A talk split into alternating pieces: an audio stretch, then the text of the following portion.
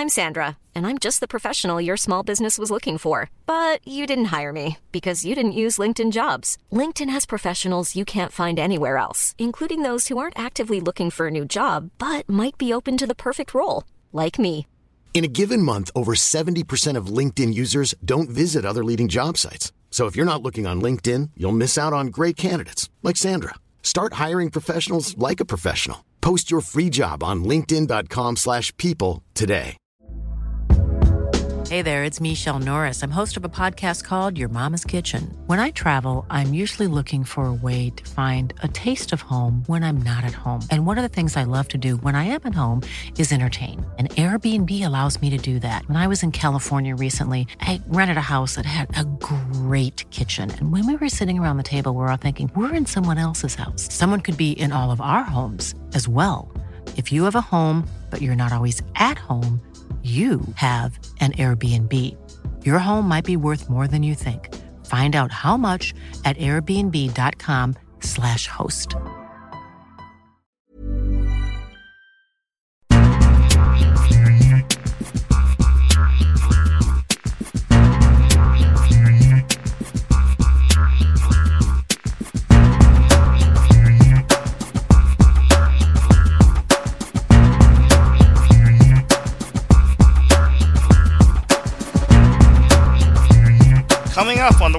Talk podcast, we have an exclusive interview with Ian Darke, who, in addition to being familiar to American audiences for his work on ESPN during World Cups, Women's World Cups, and Euros, and, his, and U.S. men's and women's national team matches, uh, is one of the most uh, famous commentators of the Premier League.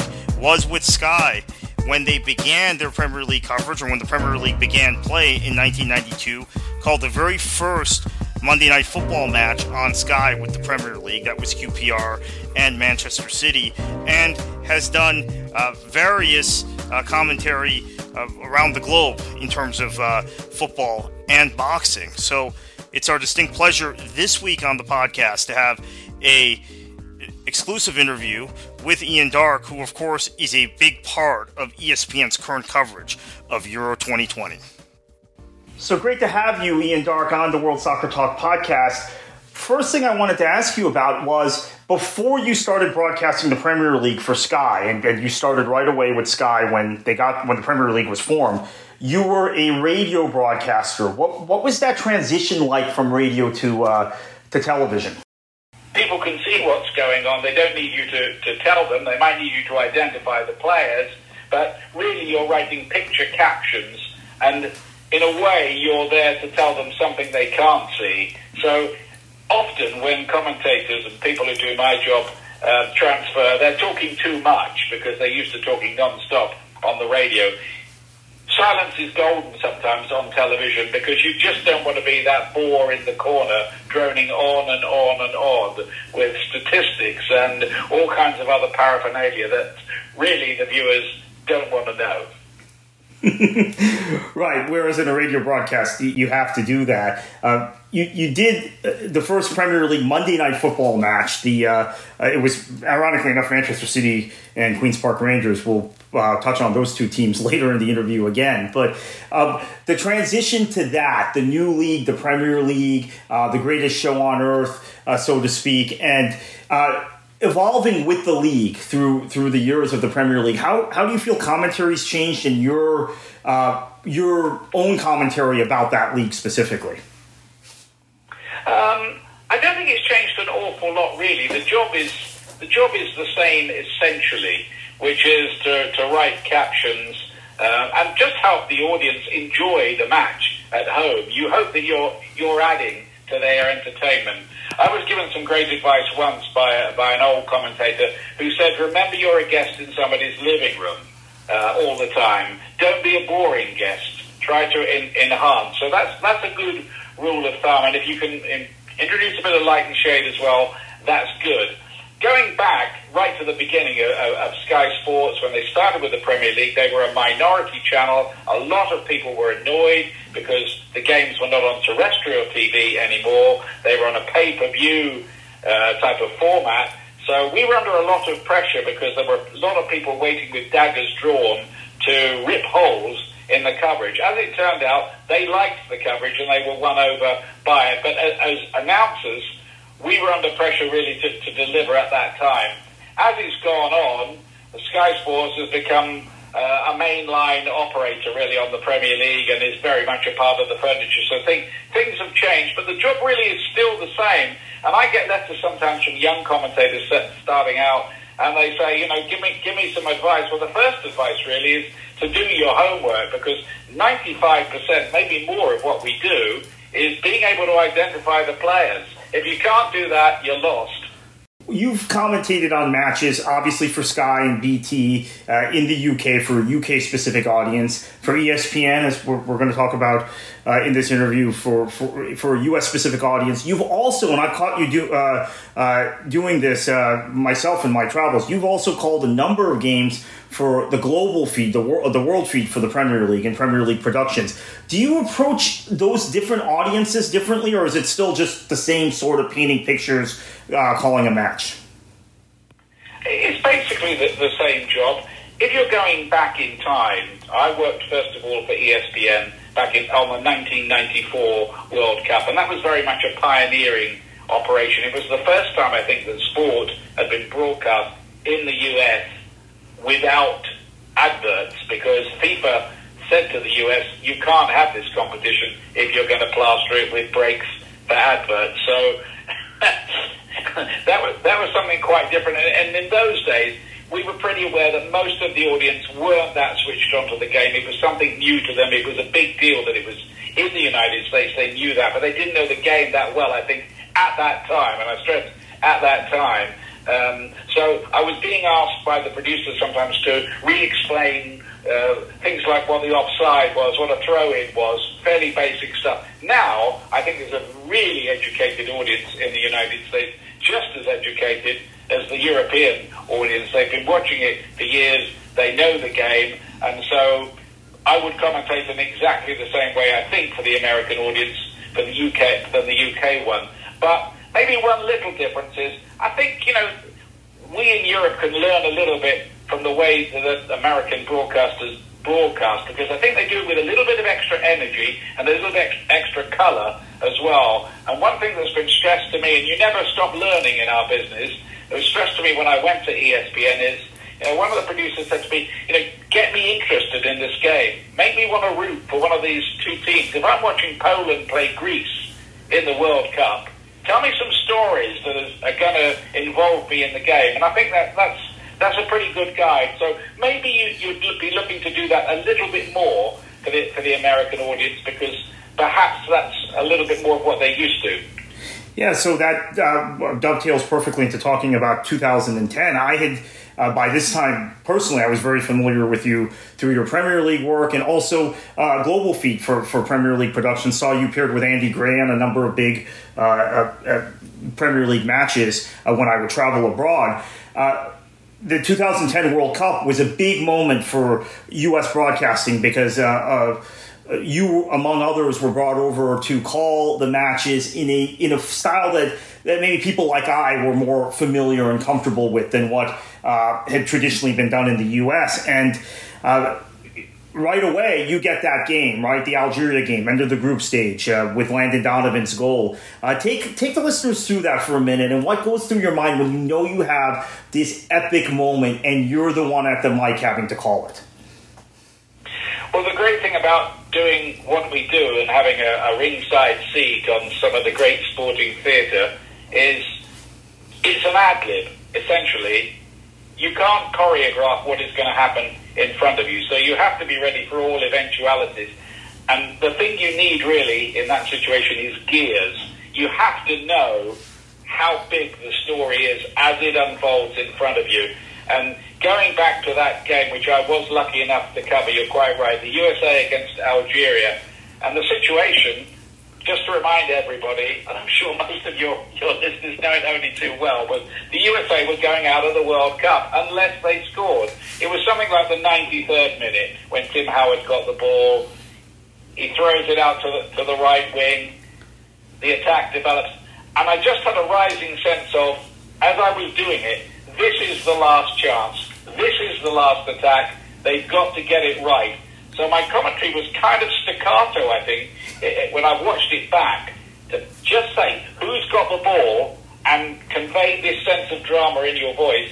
And it built up and it built up until Landon Donovan, you know, unbelievably really put the ball in the back of the net. And I think then as a commentator, you've got the license to go to 10 on the Richter scale. So then you're just hoping in that moment, that frenzied moment, that you find the right words and you do capture the moment. But in a way, you don't know really until later whether you have. I couldn't remember what I'd said at that time. later, when I started getting phone calls, people from radio stations in the United States saying, tell us about that moment again. I said, well, I don't remember. so it, was, it was much, much later that I heard it back again and played back that I thought, well, that seemed to go quite well, and it, and it, it obviously got a, a, a, massive response. And I do think, um, it, I'm just incidental. I'm only the guy talking about it. It was the team that did it. It was the team that delivered, and Landon Donovan and Dempsey and, and the rest of them, and, and Tim Howard. I was just the guy lucky enough to describe it. But I do think it was a big moment in the development of the game in the United States because I think it was. Um, what do they call it? A, a, light bulb. Yeah. I think a lot of people who didn't get the game got it. Okay, there've been no goals, but then there was this incredible dramatic moment, which I think everyone cottoned onto and understood. And so a year later, you're in a similar position, World Women's World Cup semifinal. Abby Wambach scores that uh, incredible goal uh, in the 118th or 19th minute against Brazil. Uh, similar situation, and and again, epic call. Uh, but I wanted to focus on 2012 for a minute with you. We talked about uh, QPR and Man City. He said we would get back to that. Uh, you and, and Steve McManaman, took the American audience, and I think that was the first, really like the first Premier League game that reached um, the masses in the United States. Obviously, ESPN had been showing the matches for a few years, Fox as well, but the first really mainstream moment that launched the Premier League into being more than just a foreign football league to, to the American audience. And, and uh, 90 plus 4, 90 plus 3, you, you and Macca the whole time. Uh, take us through that because you were calling the game specifically for a U.S. audience. Peter Drury did the world feed for that match, and I think Martin Tyler did the UK uh, broadcast. But um, I, have watched the match. I'm a Manchester City fan, in the interest of full disclosure. I've watched the match over and over again um, through the years. your, your call with Macca, and it was amazing. The whole game, the whole broadcast, you, the two of you were really dialed in. Well, it was an incredible day. You, you, you couldn't really script something like that happening. It was beyond belief. Uh, the script would be thrown back at you, wouldn't? If you were yeah. a writer trying to come up with something like that, there won't be a finish like that again. I think Martin Tyler, in his description of it all, said that you'll never see the like of this again, and he's right because what a finish to the season! Manchester City uh, uh, need to win they're 2 1 down. It's already stoppage time. They can't get two. They might get one for a consolation. Yes, Edin Dzeko scores. It's 2 2. There can't be long left. It's over, surely. But no. Aguero goes and gets that goal with basically the last kick of the season to take the title off Manchester United and give it to Manchester City. So, yeah, I mean, that again, you're lucky really that you're there for something like that and, and have the privilege really of describing it for people. What I do remember about that day is that Steve McManaman nearly failed a fitness test. He didn't fail many in his career, but he, his voice had nearly gone from the word go. So we had to give him um, a lot of throat lozenges to get him onto the air that day. Wow. so he, he, he, got, he got through it. Um, we got through it as well. And when we put the microphones down at the end, we just looked at each other and said, wow. And I tell you, you're right. You're spot on about saying um, that it was a huge moment for US sport as well as UK sport and European sport because it was hard to get the game onto the sports centre, uh, the ESPN Sports Centre. But the minute we put the microphones down, we got a request to lead the bulletin and do a five-minute package about everything that had gone on there. And I said, wow, this must really have resonated in the US because it went straight to the top of the whole sporting agenda. Yeah, and that match had everything for those who might not have seen it, including Joey Barton, who is a player I, will admit I had been a big fan of when he played for Manchester City, and he had always had these off the field problems, but just going uh, mad. And the way you called that was perfect because that was the only way you could call a, an individual acting out like that on the pitch. But that that was part of the drama of that day. Um, Joey Barton was a bit of a hothead, yes. honest about it, and was always likely to do something stupid, and that was among the most stupid things he's ever done. There's his team faced with the possibility of relegation and in a great position in the game, and he goes himself, gets himself sent off to leave them with, with 10 players. So he was the luckiest guy alive, really, at the end of that, the Queen's Park Rangers, not through their own deeds, did manage to stay up because of results elsewhere. Yeah, just an epic day with all kinds of storylines. Nedum Onuoha, also, who's a colleague of yours now at ESPN, uh, player who'd come through City's Academy, had been a first team player. Roberto Mancini didn't like him. He's the last guy defending when Aguero scores that goal for QPR. He had just joined them in January. So a lot of lot of just stories that day. Uh, moving on, you've been, uh, and this is, I think, very unique among commentators. You've been able to be a analyst, a studio analyst, or at least a studio guest on the ESPN FC program frequently the last several seasons. Uh, what's it like for you as a as a commentator, kind of shifting to that analyst or even you know co-commentary role in uh, a studio program like that? Uh, it's difficult, to be honest with you. you are right. It's not something that uh, you normally do because, as a commentator, you, are calling the play-by-play. Uh, it's a different kind of job, but the job really, when you're on ESPN is to shoot from the hip a bit with some predictions, uh, have a bit of fun with Dan Thomas and, and Craig Burley and Stevie Nicol or whoever's on the show that night. Um, but I, I'm pretty aware that I'm mixing with some pretty uh, high quality ex professionals, and I'm very aware, really, that my contributions might be a little bit different to theirs. You're never going to know more about the game, nor should you ever pretend to. I could watch a thousand games. I'd never know as much as somebody who played it at the top level, uh, like Stevie Nicol and, and, and Craig Burley and Shaka and so on. So I'm always deferential to them. Their views count more than, than me, but I might be able to add something historic about it or editorial or some story that I picked up. Um, so you hope to contribute in that way. It's a fun show to do. I love doing it. How has uh, calling boxing matches through the years contributed to your uh, the way you call football matches, or is it something completely different? I think it's something completely different, really. I mean, it's still the art of, of commentary. It's still being entertaining, illuminating the audience. But it's um, you don't have the identification problem in boxing. The problem you do have in boxing is knowing who's winning. You've got to give the audience some idea who, who might be winning the fight, and sometimes the judging might be rather different. particularly in some big fights in Las Vegas, we used to find that there was some quite odd judging. Uh, people, who follow, people, who follow, boxing will know what I'm talking about here.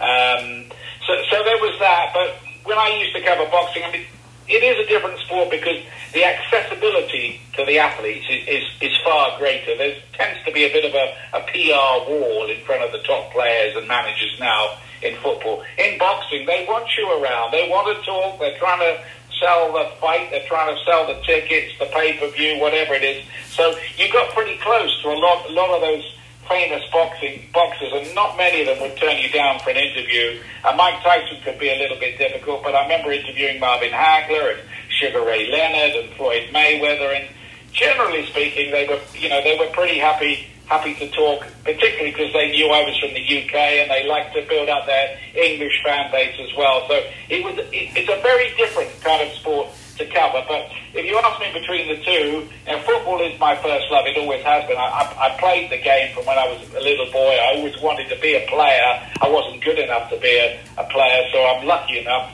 to be part of the game through the microphone. Let's transition now to the to this Euro tournament. how different has it been for you and, and for your broadcast partner, uh, uh, Stewart Robson, to be uh, covering a tournament that's uh, taking place without your studio, your production people, the normal thing you have in a major tournament. And when you've called matches previously for ESPN, uh, we've gone through the tournaments, right? 10, 11, 11 Women's World Cup, 14 World Cup, Euros and 12 and 16. Is, is it a different experience for, for the two of you being – uh, away from the studio, being away from the, the usual production team and the big kind of tournament atmosphere you get uh, in these sorts of summer tournaments? Yeah, it is. It, it, it's a bit weird. It's a bit strange. We are out on a limb.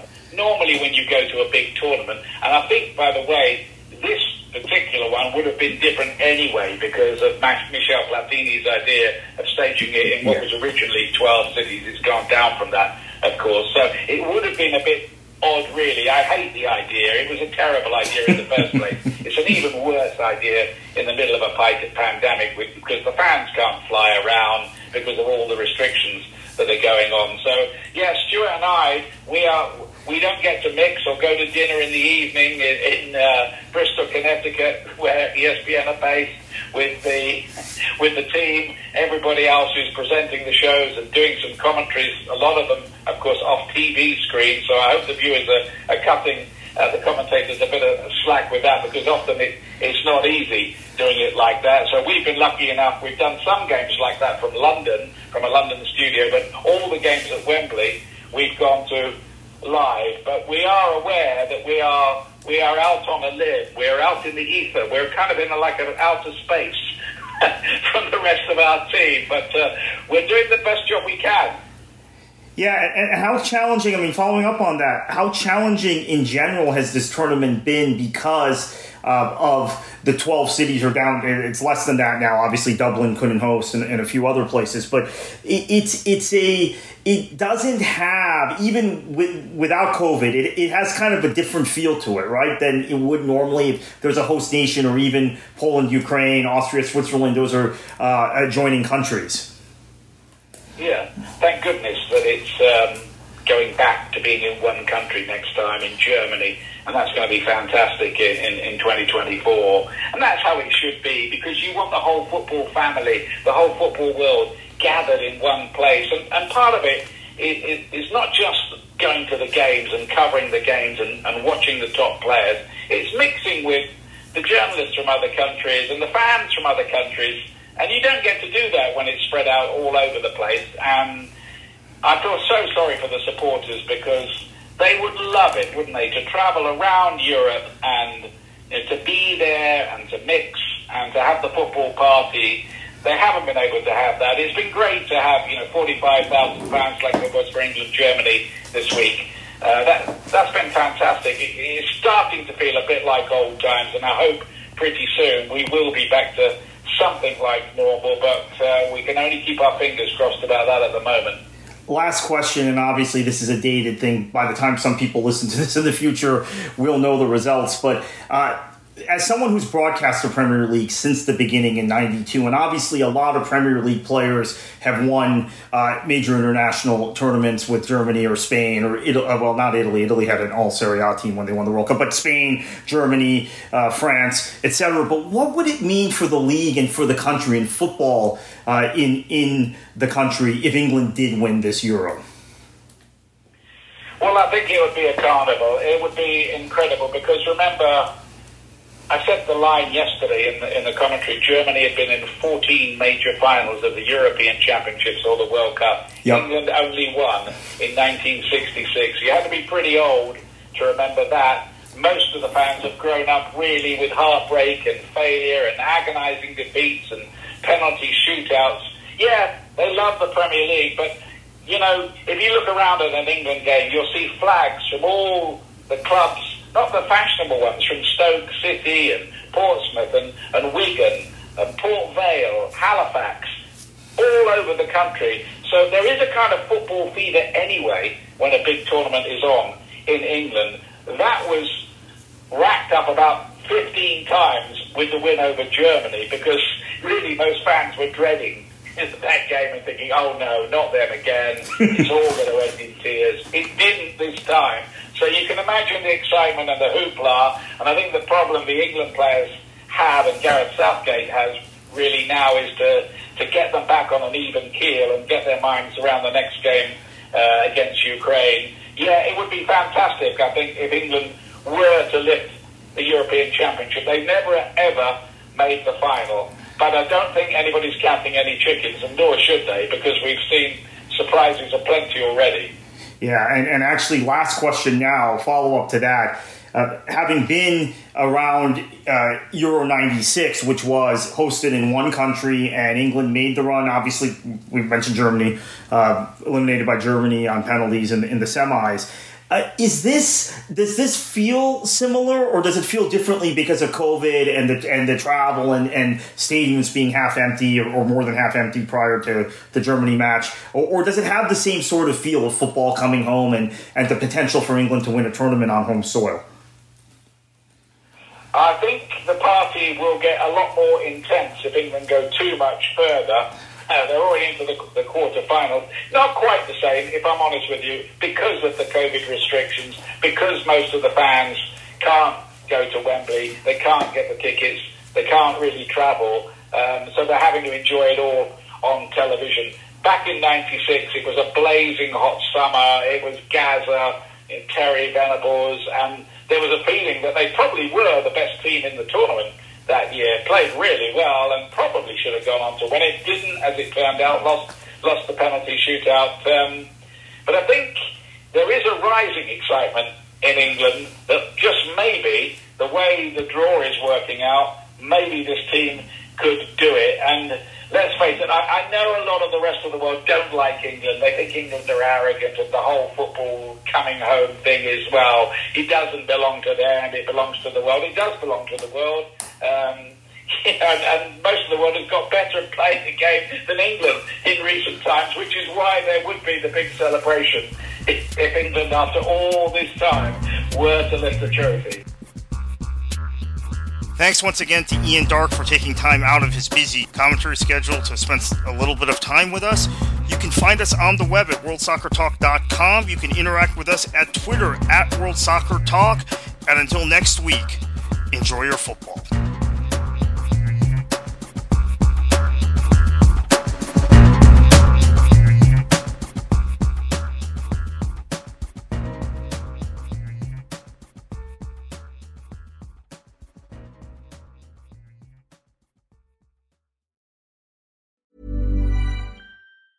Hey, it's Danny Pellegrino from Everything Iconic.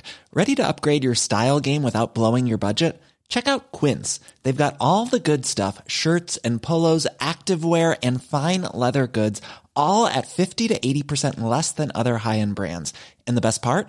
They're all about safe, ethical, and responsible manufacturing. Get that luxury vibe without the luxury price tag. Hit up quince.com slash upgrade for free shipping and 365 day returns on your next order. That's quince.com slash upgrade.